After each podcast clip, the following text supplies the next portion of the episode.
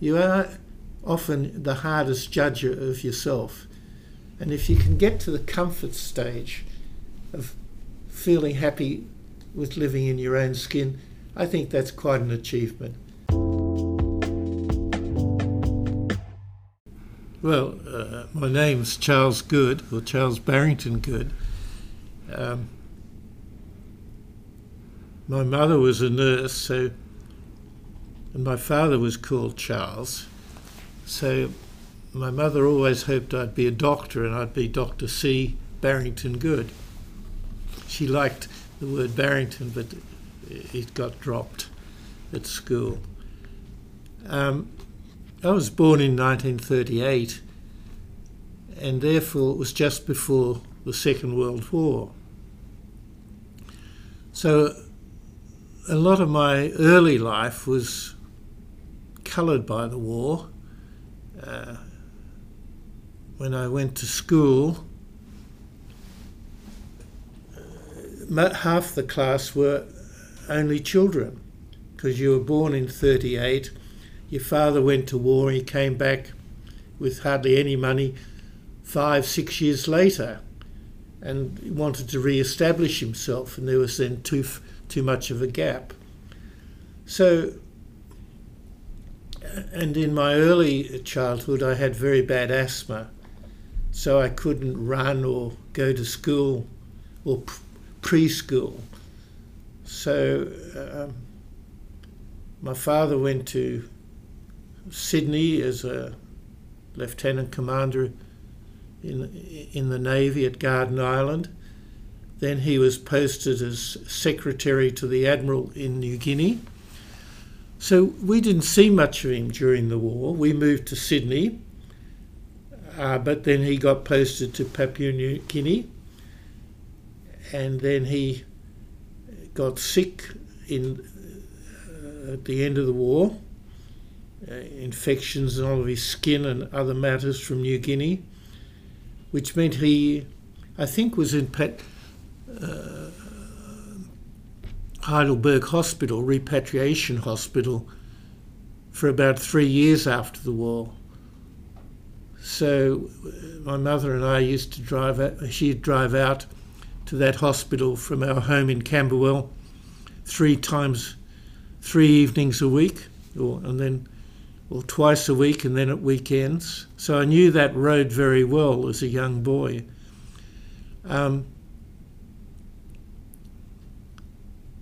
War was...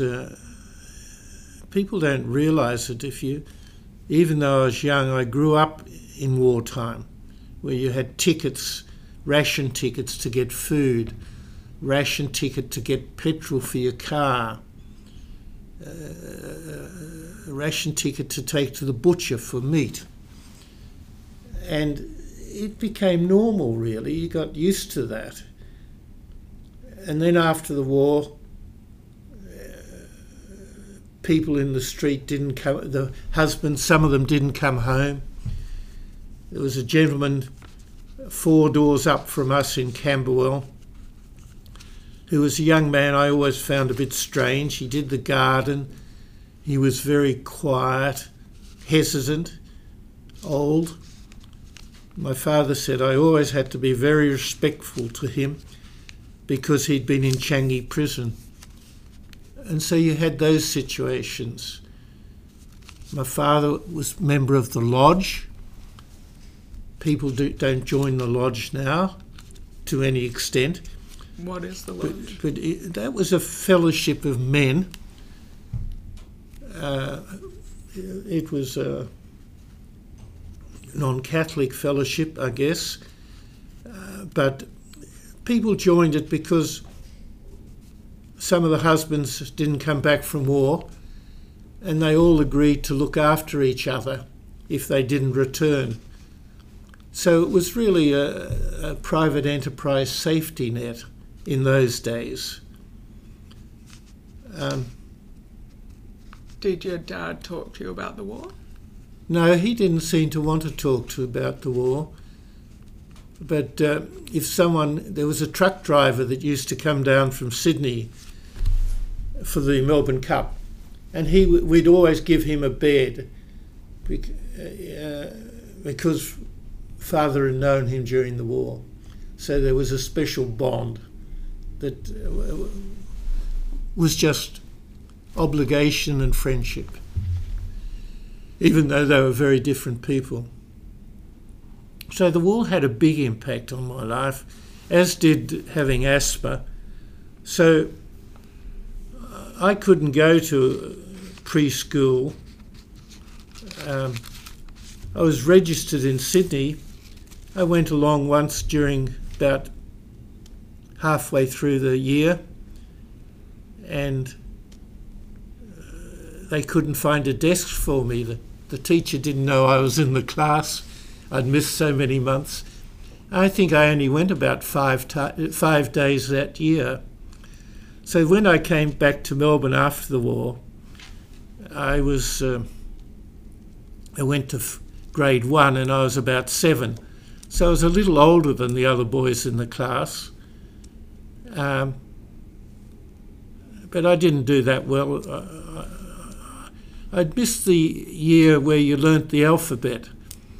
So I never knew the alphabet. And I still don't know it as well as other people do. So during my primary school from 7 to 11, I would be about halfway in the class. And my parents were happy with that. And when I finished primary school at 11, I thought I'd go to Swinburne Tech, or a technical, because the others in the class were doing that. It was a middle income suburb, Camberwell. The school I went to was Pete Avenue Primary School. It was very good. And I thought I'd try and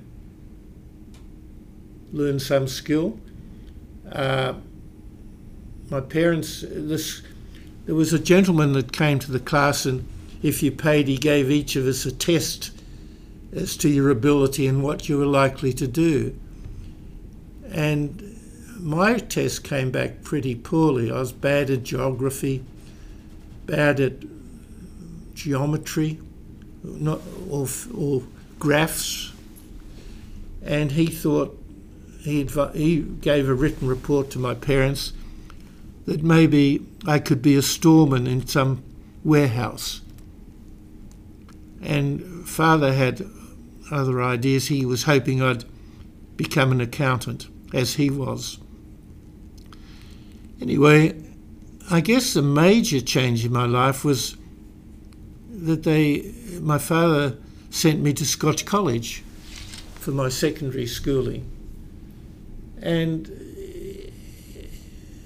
I wasn't very good at sport because of the asthma I'd had in earlier years.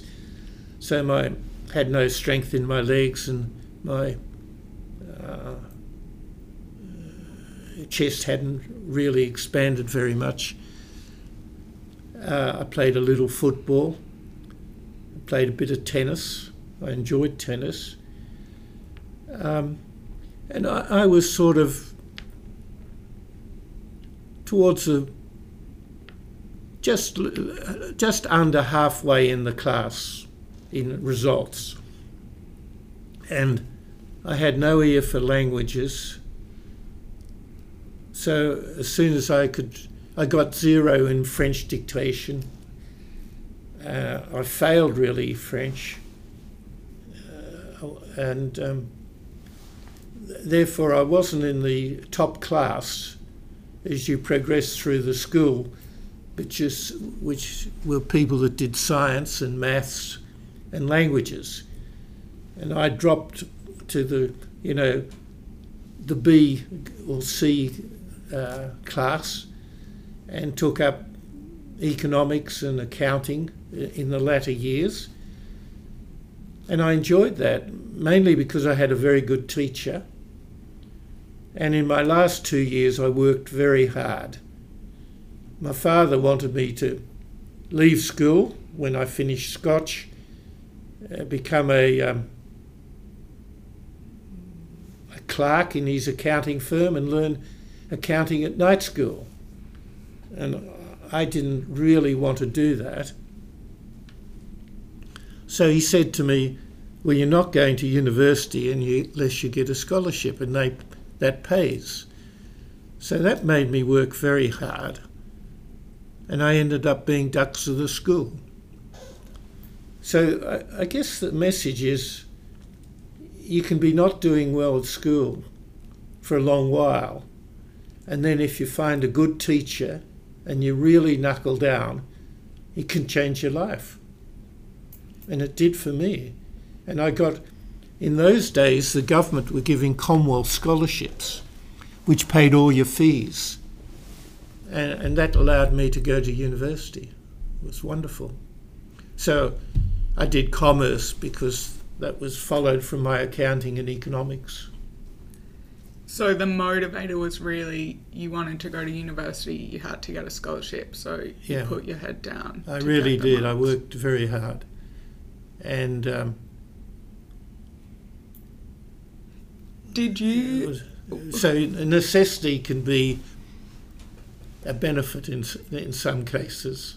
Mm-hmm.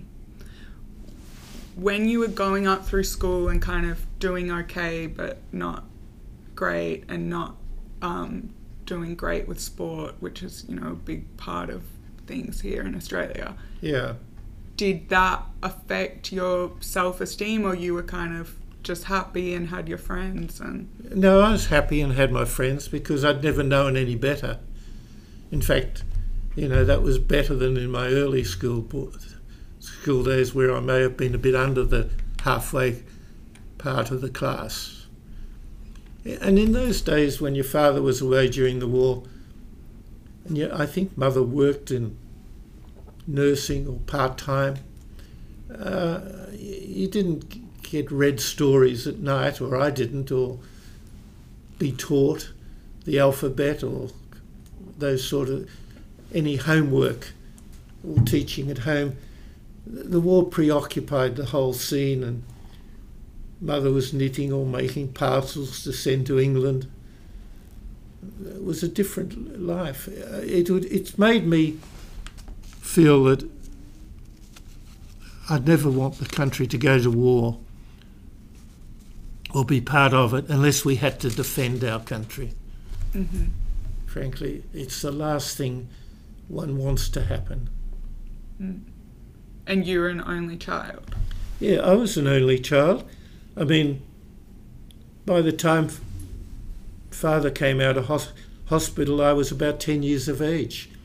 And he had no money, so he had to sort of start his accounting practice again. He'd started it just before the war. So there's too big a gap. But this was not unusual with my friends at that time. I'm just thinking what you, your parents are away, so were you just spending time with other children? No, I couldn't. In my early days, I couldn't go out and play because I couldn't walk more than about 20 yards without getting terribly puffed and have to sit down and rest from asthma. So I didn't see... Until I went to school in Melbourne at the age of 7 onwards, I didn't really mix with anyone. And what did you do to keep occupied in that time? I don't know, really. We were in an apartment block in Sydney and there was a sand pit. But I can't remember what I did, frankly. I very little. I certainly didn't read or listen to music or develop... In those early years, they're the years you're meant to be developing your skills. It didn't come my way, but still, there we are. Okay, so you end up at university. I'm guessing education was an important value from your dad if he sent you to Scotch. Education was a way of... in my day, of getting to a decent job and getting a good income. So you went to university if you could. I did an honours commerce course, which is 4 years, And I studied very hard at that. The latter 2 years, I went to Ormond College, and that was wonderful. A lot of my close friends date back to the years at college. So if anyone had the opportunity to go to college, I'd recommend it. You really make good friendships and a great atmosphere. And you can study more, you don't have all the travel time. So the motivator at university was getting a good job afterwards too? Yes, and in my day it was very focused on getting good results in exams. And so you learnt what the lecturer taught you and what they expected you to say in exams, and you parroted back. A lot of it was rote learning. Not advisable today, I don't think. I think I would have been a lot better if I hadn't focused on exam results and had a broader education, done some subjects I wasn't good at, and didn't worry about the results so much, and had a broader interest in art and culture and music, which I didn't, and reading, which I didn't do. I just focused on the courses, and you know, I finished with 12 first class honours, and six of the subjects I got the exhibition in. And was top of the class every year at the university. But that was complete focus. And if I was giving a recommendation to people, I wouldn't do it that way now. I heard a pod the other day, a podcast by Sir Ken Robinson, who was saying that education, we've really missed out in focusing on teaching and trying to, and exams, and it reduces one's creativity. And he thinks we've got education wrong with the focus on exams and a narrow agenda. And he went on to say that lecturers train people really to have a career as being another lecturer, and it's all focused on the brain, not the development of the whole body and your physical body as well, and your general health. It's all focused on the head, and the legs are just a way of taking the head to lectures. And there's a lot in that, I think. So that was university. Then I came out of university around 1960, and jobs were available then. They haven't always been. They are available today. So everyone that left uni then got a job, and I thought I'd go into finance. That's what I'd been trained on at the university, and Ian Potter seemed to be the most dynamic firm at the time in Melbourne, so I went and applied for a job there, and I took the view I wanted to join a big firm where I could learn. So the salary I started on was less than I could have got elsewhere. I think it was £1,200 a year, but I could have got 25% more at smaller firms. So where did you get this idea from that you should be in a big firm? Just came to me that I thought I needed to continue to learn, so I should go to what was the leading firm. J.B. Weir was probably the leading firm, but Ian Potter and Co was second and a bit more dynamic and up and coming. And that was a good move. But after a few years, I realised I really didn't have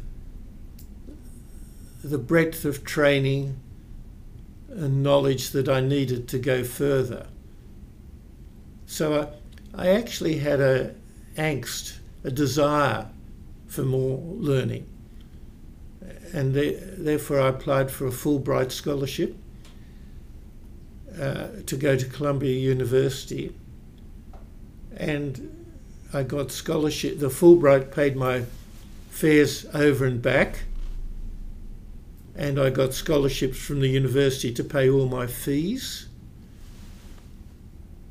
And it was a two-year course, but I could get a few credits from my course in Melbourne.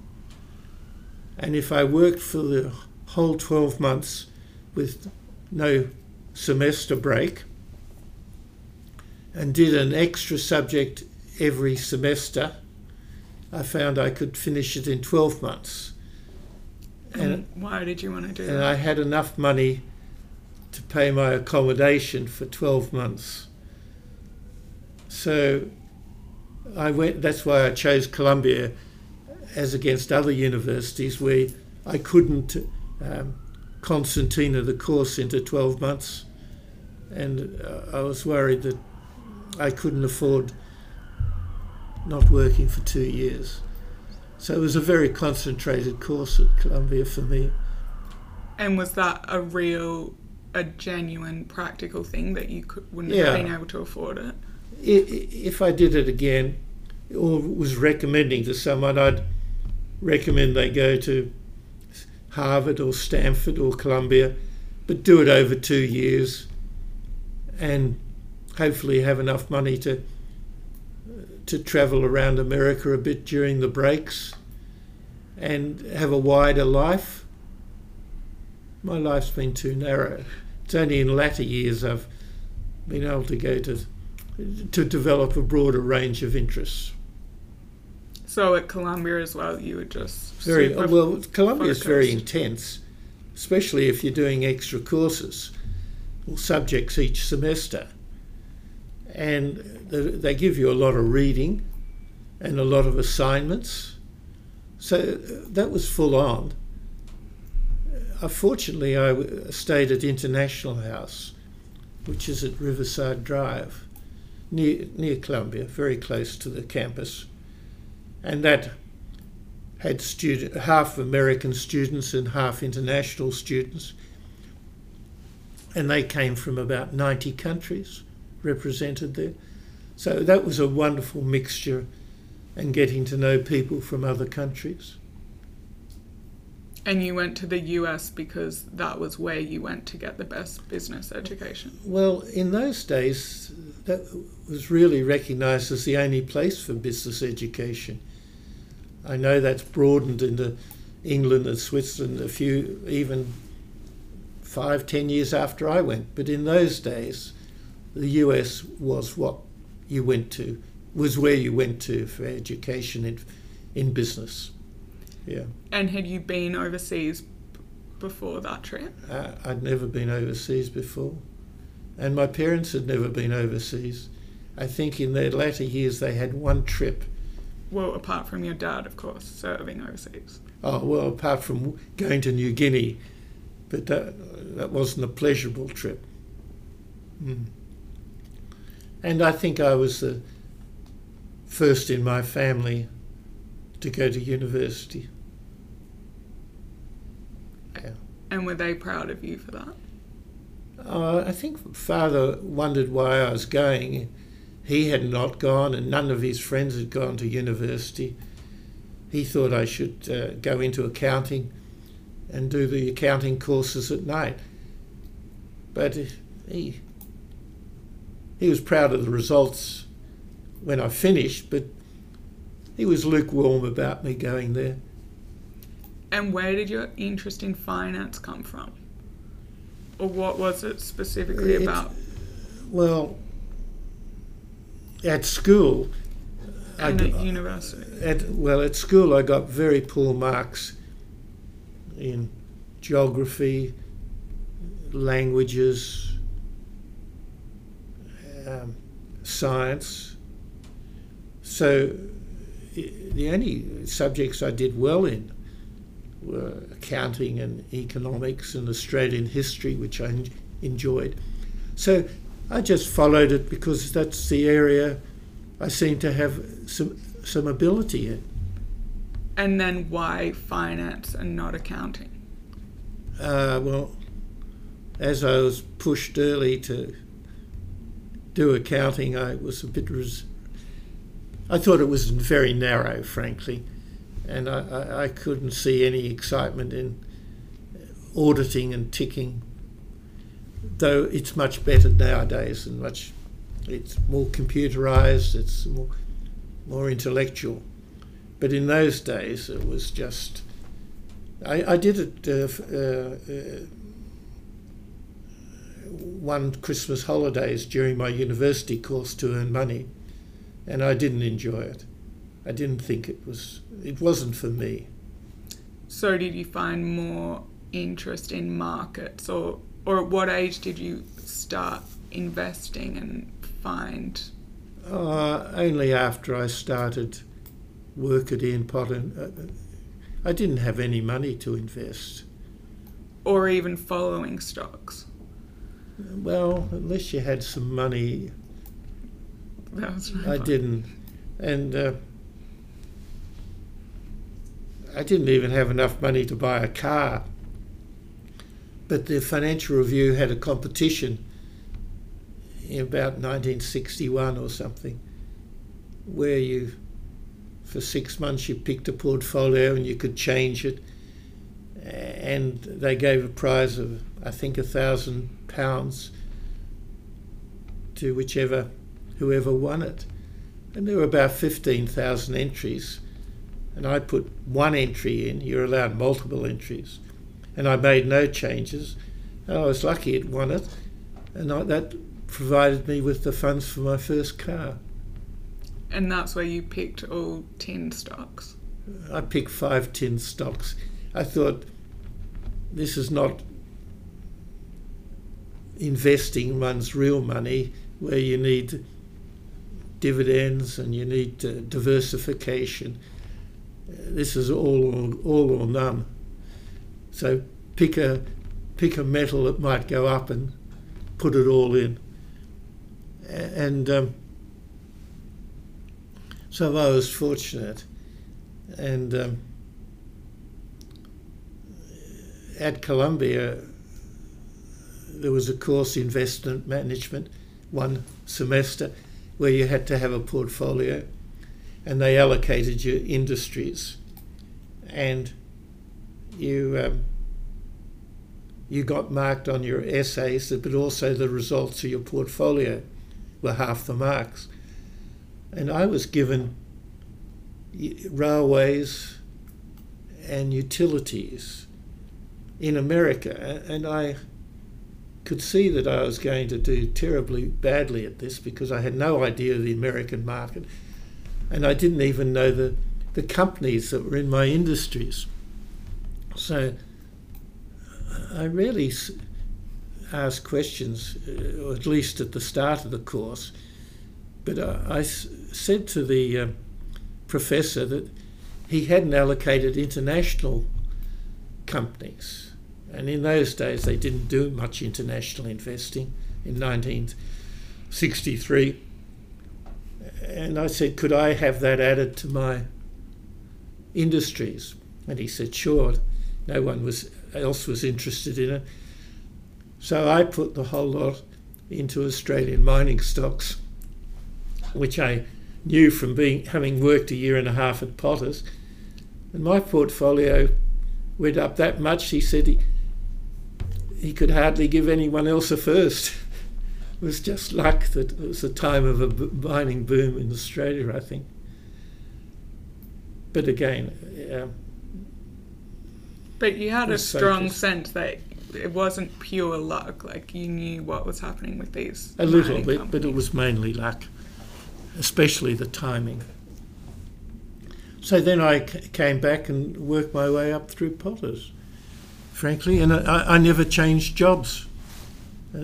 People move around nowadays and probably get more skills and get promotions. I just stayed. I thought it was a good firm, and you did very well at Columbia. I just stayed with them. Yeah. So, and then in latter life, I developed interest in, you know, liberal party and culture through the Ian Potter Foundation, and that's broadened my life a lot. So where did that interest in, yeah, I guess both liberalism and philanthropy, because I'm guessing those values might be tied together. How did you start? Perhaps they are, but, well, I don't think there's a lot of difference really between the policies in Australia, the Labor Party and the Liberal Party, except the Labor Party is tied to the union movement, and therefore it favours unionists and wages, and the Liberal Party stands for, more obviously, for freedom of speech, the focus on the individual, a philosophy of a hand up rather than a hand out, or a heavy hand on you. It sort of favours, Liberal Party favours small business, a welfare net for those who need it, but more creating the environment where people can flourish if they have ambition and work. So that seemed to fit in with my lifestyle. So I got involved in that and stayed involved. And I think if you're a citizen of a country, it's good to participate in some of the activities of the community. So that's been that. And Sir Ian Potter started a foundation, one of the first in Australia to be started by someone while they're still living. Previously, nearly all the foundations had been as a result of a legacy in a will, or a gift in a will. And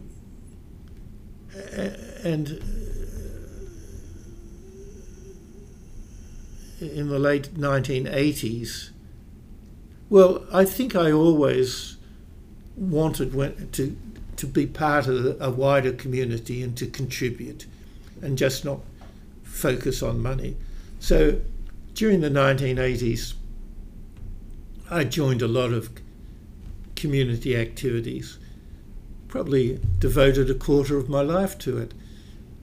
I was senior partner of Ian Potter & Co, or Potter Partners, and that led people to invite you to join boards of community activities. So in education, I was on the council of Monash University, and then I became, after I retired from that, I became chairman of the investment committee, University of Melbourne. In the arts, I was on the board of the Australian Ballet School. In medical, I was on the Howard Florey board and became president for 10 years.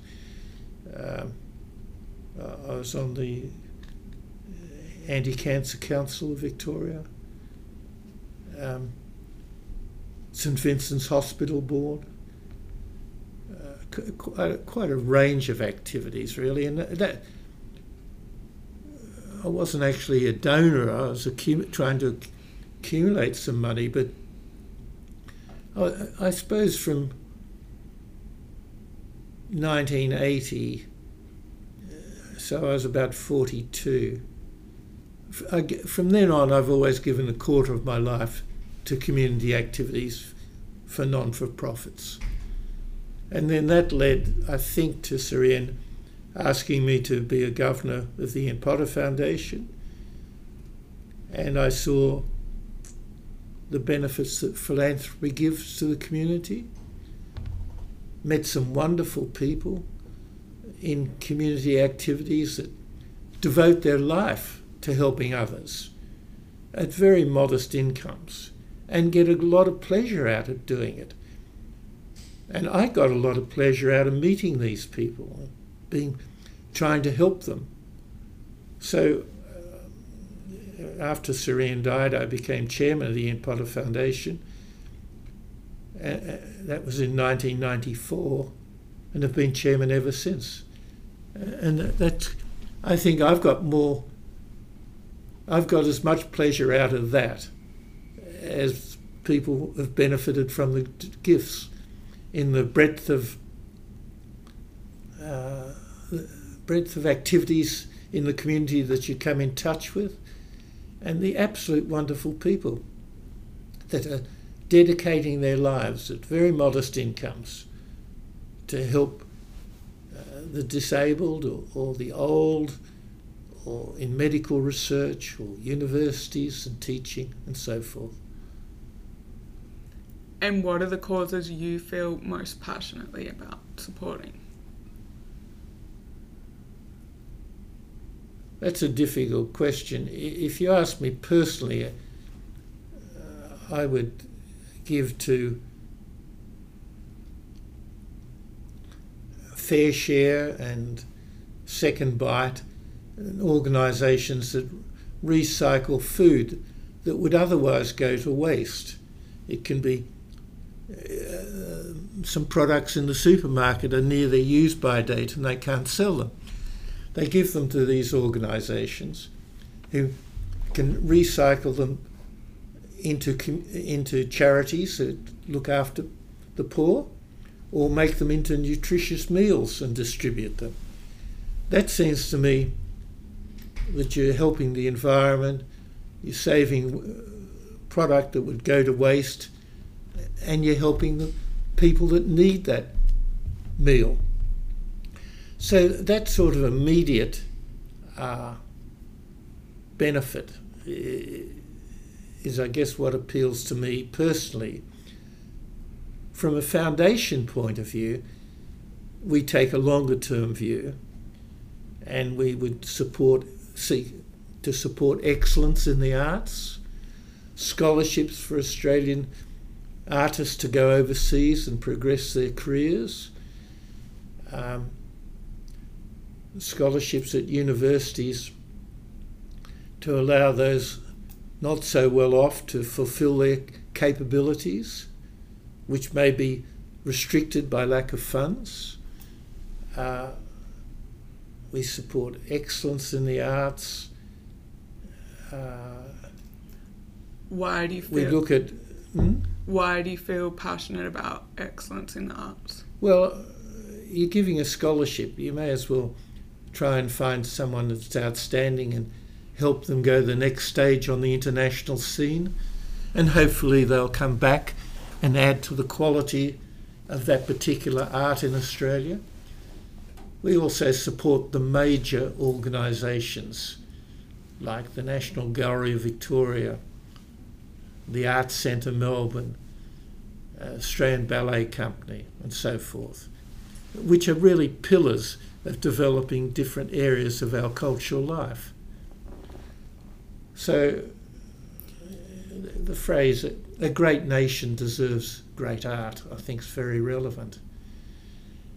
Then we give, we have four pillars actually. One, the aim of that, our foundation, is to create a fair, healthy, vibrant, sustainable community.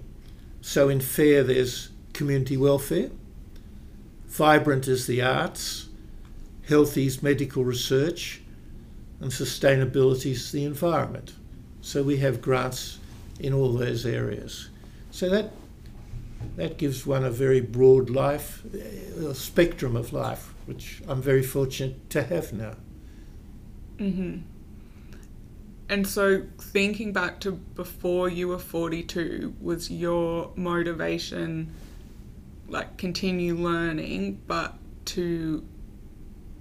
because you hadn't had much money previously, so it was like, okay, continue earning an income, yeah, to build a life for myself. And I think it was focusing on my career, and I think a little too much, and you're a little too competitive. I think as I matured, I realised that business is a team sport, and to help others in you, even if they're competitors for the next job, is a better way of going and more satisfying. And I've certainly changed that way as I grew older, and I'd recommend that. It was only when I got to a certain level of comfort financially that I then, and enough seniority, that I got invited onto interesting non-for-profit organisations, the boards of not-for-profit organisations. Prior to that, I'd always given a little time. I'd gone door to door with a can for the Berry Street homes and things like that at various times. But it was when I got into my 40s that I had the opportunity to branch out in a meaningful way, and intellectually challenging way too. So were you competitive in the sense of, I want to move up the ranks as quickly as possible? Yeah, I think so, and I wouldn't advise that attitude. I think you've got to be competitive, but also have a broader life earlier and have more a team basis. So how would you give that advice to someone who's maybe feeling worried that they can't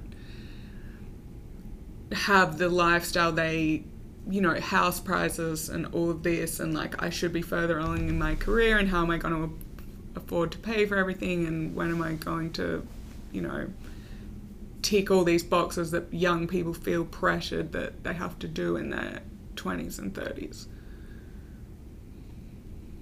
Well, that's a very hard question. Hopefully their parents can help them, but if that's not so, the banks now give very large home loans for houses, and I think I'd take the risk and back myself and put a deposit on a house, whereas in my case I rented till my late 30s. And it was only then that I put a deposit on a house. I should have had a higher risk profile and done it much earlier, frankly. You were worried about taking out a loan. You were worried about having a mortgage. Yeah, I think I came from a cautious background and the wartime experience. And before that, my parents had told me about the Depression.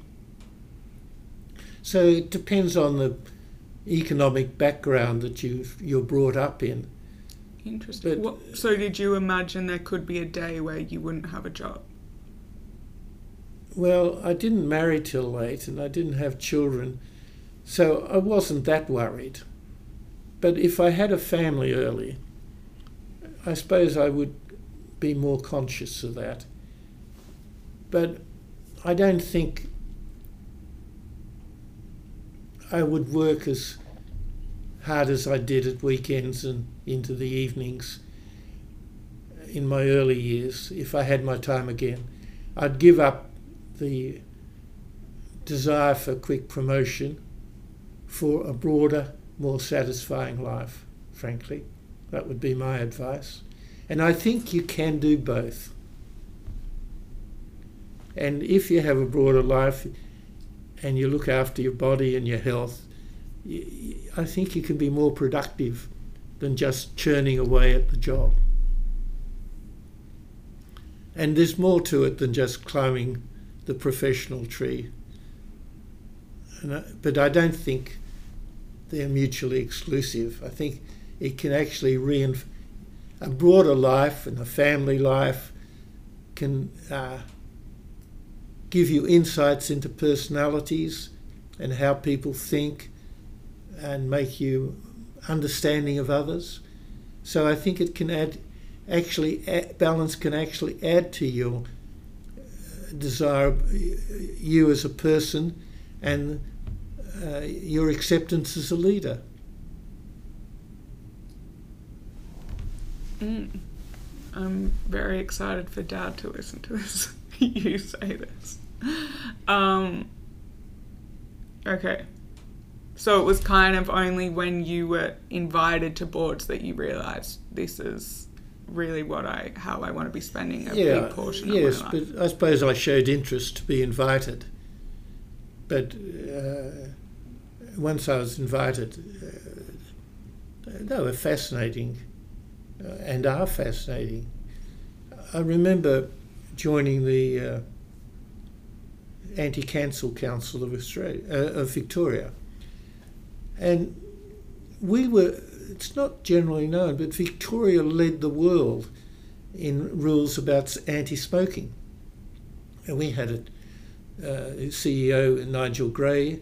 He was outstanding, and he started saying that, you know, restaurants shouldn't allow smoking and things like that. And these were firsts in the world. I think he subsequently became president of the Worldwide Organization on anti-smoking. And then we were sitting around the table at one meeting, and it wasn't me, but I was there when someone said, well, look, we've got to get people using sun cream. But none of the, when you go to the chemist, you don't know if it's a good sun cream or not.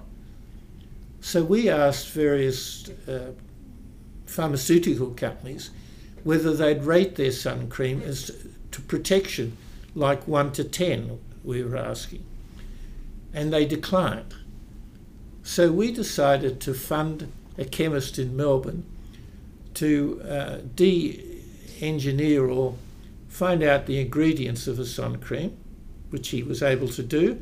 And we said, we're going to start our own sun cream called the Victorian Anti-Cancer Council Sun Cream, and give it a rating of out of 10 for protection.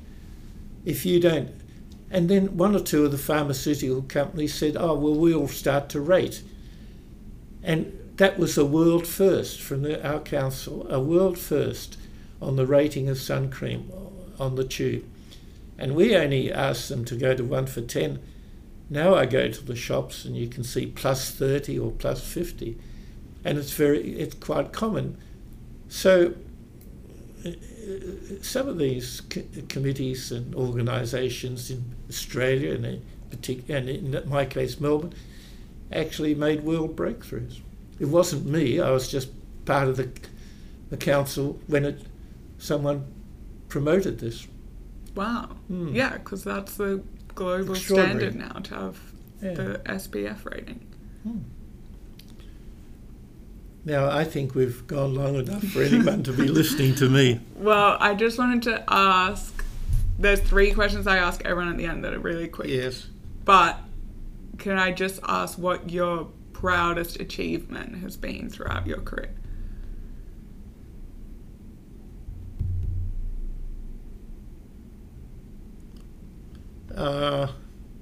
Or you can say a couple if you can't pick one. I can't. I suppose I'm proudest that I've matured into being a citizen of the community and getting pleasure out of helping others and having the ability to do so. You've got to eventually live your life so that regardless of what other people think, you're happy living within your own skin. You are often the hardest judge of yourself. And if you can get to the comfort stage of feeling happy with living in your own skin, I think that's quite an achievement. And hopefully I've got close to that. Okay, so last 3 questions. How do you stay grounded every day?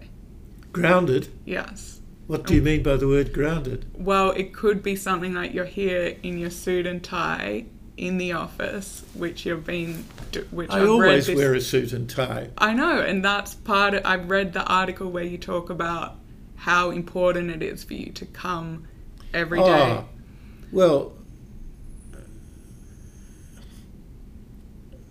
Because a lot of people at your age, they're not coming. They're not wearing a suit and tie and coming to the office every day. I don't want to just go and play golf. The benefits of coming into the office, I think, are that you feel your life's worthwhile, in that you're contributing to others or you're doing things, and you get a pleasure in achieving something rather than just being indulgent and enjoying. I also like meeting people, especially the young people, and that stimulates me, and I see how they're going. Occasionally they ask my advice, which I think is rather nice. I also think that if you keep active, and in my case coming into the office, it helps your mental health and general physical health. So I think I benefit health-wise from it too. Mm-hmm. So that's the question. It's a mental health question. How do you stay grounded every day? So I'm wondering if that's... Well, there's always something to do or something to try and work out or initiate. So I think that keeps you alert. I guess if I was at home, I'd start playing bridge or something to keep my mind active. Mm-hmm. Next question, is there a book that's had a major impact on your life?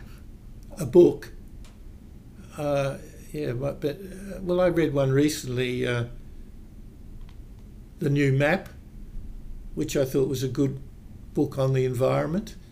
I don't read a lot of books because I read a lot of material every day on the economy and world events and things people send me.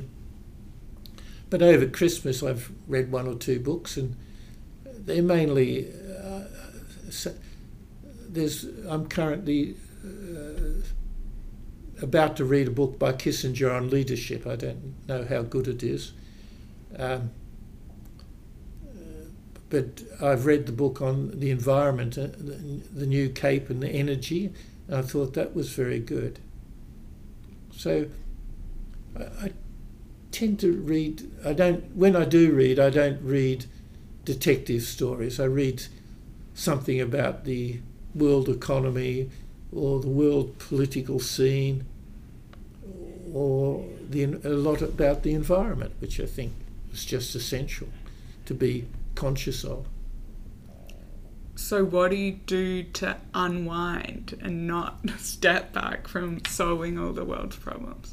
Or thinking about the world's problems? Well, when you reach my age, we've got a lot of friends, and we would go out 4 nights a week to dinner parties or artistic events or something. So I've got to the stage where I'm very happy when we have a quiet night at home. So it takes care of itself. Mm-hmm. Okay, last question. What 3 words best describe the best version of you? 3 words? I'm not clever enough to answer that. Like, just because, you know, we all have days where we're grumpy or stressed or tired. But yes. If you're showing up, or, you know... Yes, sure. I'm sure I'm grumpy at times. So that wouldn't be one of the words. But so when you're showing up as your best self, what does that look like? Well, hopefully I'd push my shoulders back a little and not be so round-shouldered. It would be nice if I smiled more, I think. I'd like to laugh more. I think my wife laughs, and I think that's infectious and joyous. I think it's wonderful if people can laugh. And modest, I'd like to think I had some modesty and humility. Great. Thank you very much, Delia, for the interview.